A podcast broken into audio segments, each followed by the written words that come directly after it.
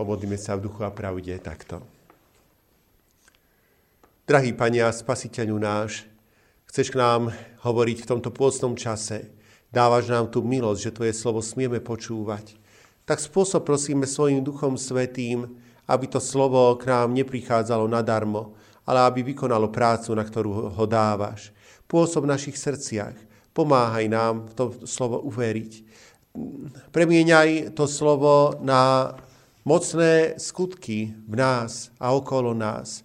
Ty sám, Pane Bože, buď mocný pri nás v tomto období pôstu i neustále. Amen. Milé sestry, milí bratia, slová písma svätého budeme čítať z prvej knihy Mojžišovej z tretej kapitoly od prvého po šiestej verš.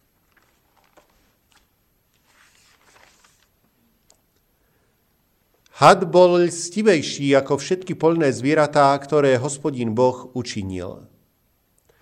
Ten povedal žene, či naozaj riekol Boh, nesmiete jesť zo žiadneho rajského stromu?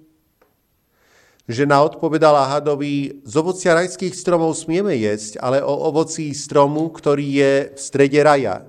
Riekol Boh, nejedzte z neho, ani sa ho nedotknite, aby ste nezomreli. Had však povedal žene, vôbec nezomriete, ale Boh vie, že v ten deň, keď budete z neho jesť, otvoria sa vám oči a budete ako Boh, budete vedieť, čo je dobro a čo zlo. Keď žena videla, že by bolo dobre jesť zo stromu, že je pre oči zvodný a lákavý na zmúdrenie, vzala z jeho ovocia a jedla. Potom dala aj svojmu mužovi, ktorý bol s ňou, aj on jedol. Amen. Toľko slov písma svätého.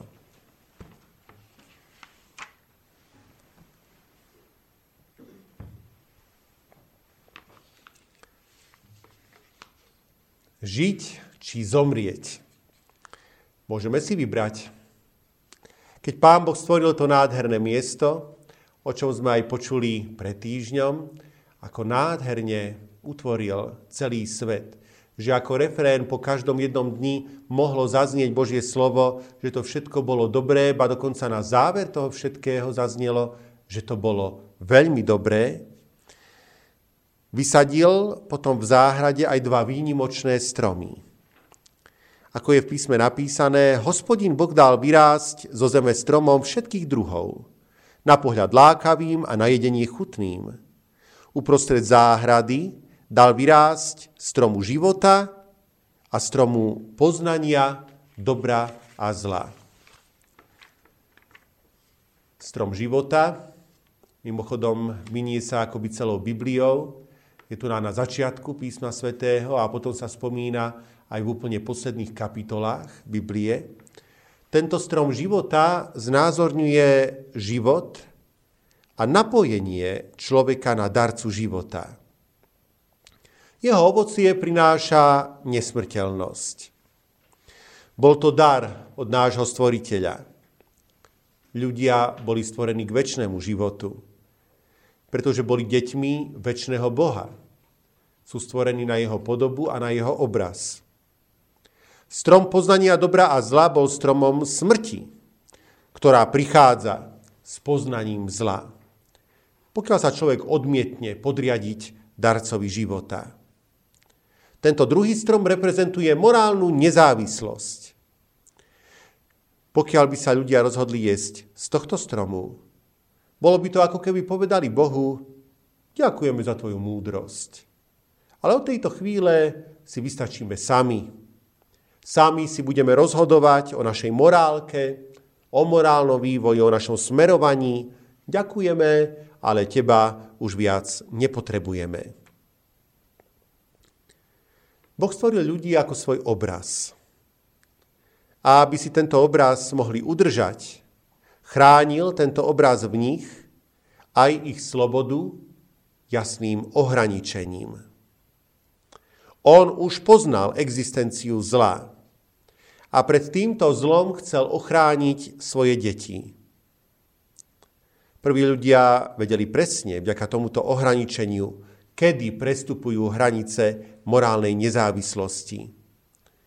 Dali v podstate absolútnu slobodu s jedinou podmienkou. Hospodín Boh prikázal človekovi, môžeš jesť zo všetkých stromov záhrady, ale nejedz zo stromu poznania dobra a zla. Lebo v deň, v ktorom by si z neho jedol, určite zomrieš. Mohli jesť z každého stromu, vrátane stromu života. Ale pokiaľ by sa rozhodli byť ako Boh, pokiaľ by si mysleli, že môžu a vedia rozlíšiť, čo je dobré a zlé, potom by sa vzdialili svojmu darcovi života a dostali by sa pod rozsudok smrti. Človek mal možnosť voľby, žiť alebo zomrieť. A je to únosca. Vzal na seba podobu hada, ktorý prichádza, aby zviedol Božie deti. Použil dobre premyslenú stratégiu, ktorá spočívala v údive a v preháňaní, v máličko pozmenenej pravde a skreslenej vidine niečoho výnimočného. Naozaj vám Boh zakázal jesť zo všetkých stromov záhrady? Preložené do dnešného jazyka, to predsa nie je možné, tak Boh vám ani nedovolí najesť sa, to ozaj vám to všetko zakázal, ako si to mohol len dovoliť. Poznáme takéto prekrúcania a spochybňovania Božích rozhodnutí a Božej pravdy. Či ozaj Boh stvoril muža a ženu? Či ozaj e, to nemá byť nejako inak? Či ozaj Boh zakázal korupciu a podplácanie? Či ozaj nedovolil rozvody a podvádzanie v manželstvách? A či ozaj je správne slovo Božie počúvať a chodiť do kostola? Nie je to už dávno prekonané? Je vzácne, že žena si dovolí hada opraviť. Nevidí sa jej to, čo had hovorí. Ovocie zo stromov v záhrade je smieme, ale o ovocí strom, ktorý je uprostred záhrady, Boh povedal, nejedzte z neho, nedotknite sa ho, aby ste nezomreli. Na to prichádza falošné hadovo uistenie, že určite nezomrú. Toto bola a dodnes je, hádam, tá najväčšia lož, ktorú počujeme z úst Božieho nepriateľa. Určite nezomrieš, nič sa ti nestane. Ale Pán Boh povedal, zomrieš. A v, potec, a v podstate celý svet, jeho dejiny, naše jednotlivé ľudské osudy, naše pribúdajúce roky a pomaly sa kaziace tela, nakoniec aj všetky tie desivé správy, ktoré teraz okolo seba počujeme, to všetko je dôkazom toho, že svet hynie. Že je pominuteľný, že v ňom vládne choroba, smrť, pominuteľnosť a že v skutočnosti had hovorí falošné slová. Hriech prvých ľudí je v Biblii opísaný jednou jedinou vetou. Žena videla, že by bolo dobré jesť zo stromu, lebo strom je na pohľad lákavý a na získanie múdrosti vábivý. Vzala z jeho ovocia, jedla, potom dala aj svojmu mužovi, ktorý bol s ňou a jedol aj on. Jedna jediná veta. A predurčuje charakter nielen celého písma svätého, ale celého sveta a celých ľudských dejín, ba celých dejín vesmíru. Eva si pohovorila s Božím nepriateľom, uverila, že bude mať dostatok múdrosti k tomu, aby robila morálne rozhodnutia bez svojho nebeského Otca a tak prekročila hranicu Božej ochrany. Následok? Obom sa otvorili oči a spoznali, že sú nahí. Splietli figové listy a urobili si zástery. Obidvom došlo, že sa stalo niečo, uvedomili si svoju nahotu, cítili zahambenie a zakryli sa. Aké odlišné správanie oproti predchádzajúcej kapitole, kde môžeme čítať, obaja, človek i jeho žena, boli nahí, no jeden pred druhým sa nehambili. Okamžitými následkami hriechu teda boli hanba, strach, obviňovanie a bolesť. Chceli spoznať dobro i zlo. Spoznali ho. Od tejto chvíle strach, hanba a bolesť budú ich tichými spoločníkmi v živote. Teraz, keď poznali svoju etickú nezávislosť, už neboli pod morálnou ochranou svojho stvoriteľa. Stratili záruku ochrany a nebolo im dovolené jesť zo stromu života. Museli opustiť svoj nádherný domov. Boli bezmocní a bez nádeje. Boh prekľaje hada. Od tejto chvíle sa bude plaziť po bruchu v prachu zeme. Ale človeka neprekľaje. Svojim deťom Boh oznámi, že ich život bude sprevádzať bolesť.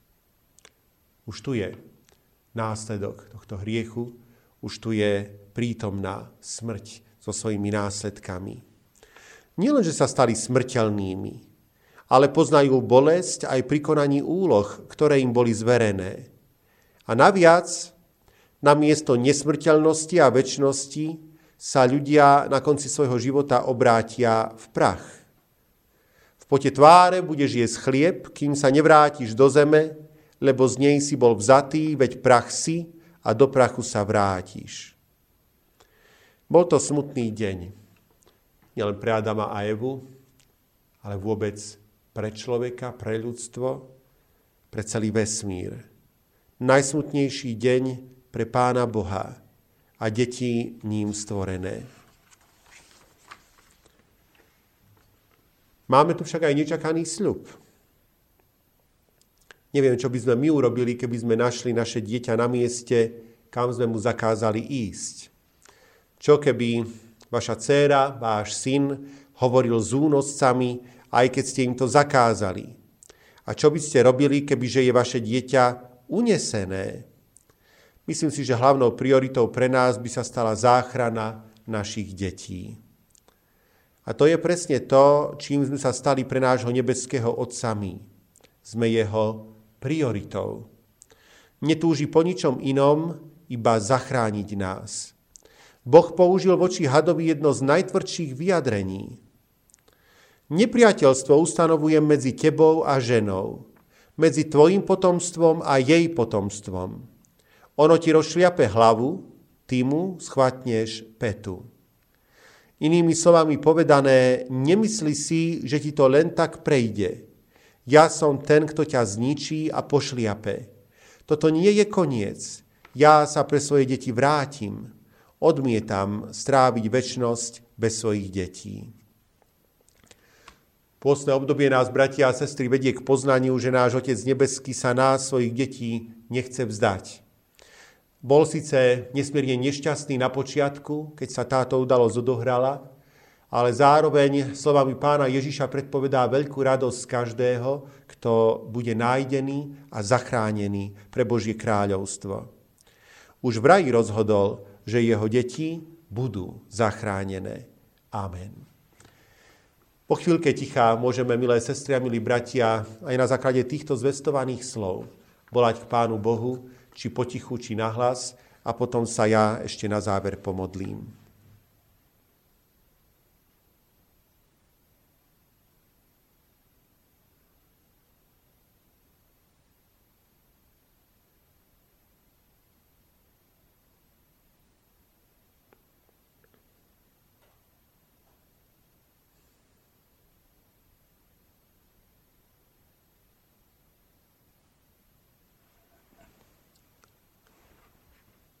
Drahý Pane a Spasiteľu náš Ježiši Kriste, koľko klamu a nepravdy je okolo nás a pritom koľko výsmechu Tvojej pravde, koľko mávania rukami a krútenia hlavami nad tým, čo Ty ponúkaš, a koľko odvracania sa od daru, ktorý Ty dávaš.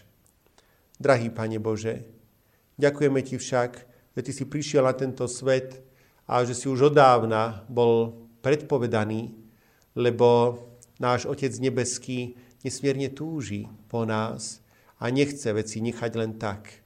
Nechce im ponechať ten cieľ, ktorý dosiaľ mali, a ten zánik, záhubu, nekonečné odsúdenie, ktoré mali zdediť. Ďakujeme Ti, drahý Pane Ježiši Kriste, že Ty si sa vydal hľadať, čo bolo zahynulo. Že Ty si ako tá žena, ktorá hľadala stratenú vzácnu mincu a keď ju našla, nesmierne sa radovala. Že si ako ten dobrý pastier, ktorý kvôli nám zostúpil do tých najhlbších priepastí, aby nás vyslobodil. Že si ako ten otec, ktorý tak dlho čakal na svojho syna, až si oči vyplakal, ale nakoniec ho našiel a dostal vráteného. Drahý Pane Ježiši Kriste, pomáhaj nám aj v tomto pôstnom období, aby sme na toto pamätali, za túto záchranu Ti ďakovali a vedeli, že nemusíme žiť v exíle, v, ako utečenci, na neustálých cestách bez nádeje, ale že Ty nám ukazuješ cestu domov. Prosíme ťa o požehnanie tohto pôstneho obdobia i našich bohoslužobných stretnutí. Pomáhaj ľuďom, všetkým tým ľuďom v našom cirkevnom zbore, aby nabrali odvahu a prišli počúvať tieto slová a tak nastúpili tiež na tú cestu pôstneho obnovovania, povzbudzovania pred veľkonočnými sviatkami, ale i pred Tvojim príchodom, ktorý raz očakávame. Vypočuj nás, keď ešte spoločne voláme: Otče náš, ktorý si v nebesiach, posväť sa meno Tvoje. Príď kráľovstvo Tvoje, buď vôľa Tvoja, ako v nebi, tak i na zemi. Chlieb náš každodenný daj nám dnes a odpúšť nám viny naše, ako aj my odpúšťame vinníkom svojim. I neuvoď nás do pokušenia, ale zbav nás zlého, lebo Tvoje je kráľovstvo, i moc, i sláva, na veky. Amen. Sláva Bohu Otcu, i Synu, i Duchu Svätému, ako bola na počiatku, i teraz, i vždycky, i na veky vekov. Amen. Príjmite požehnanie. Pokoj Boží, ktorý prevyšuje každý rozum, nech chráni a zachováva vaše srdcia i vaše mysle. V Kristovi Ježišovi, našom Pánovi, na veky požehnanom. Amen.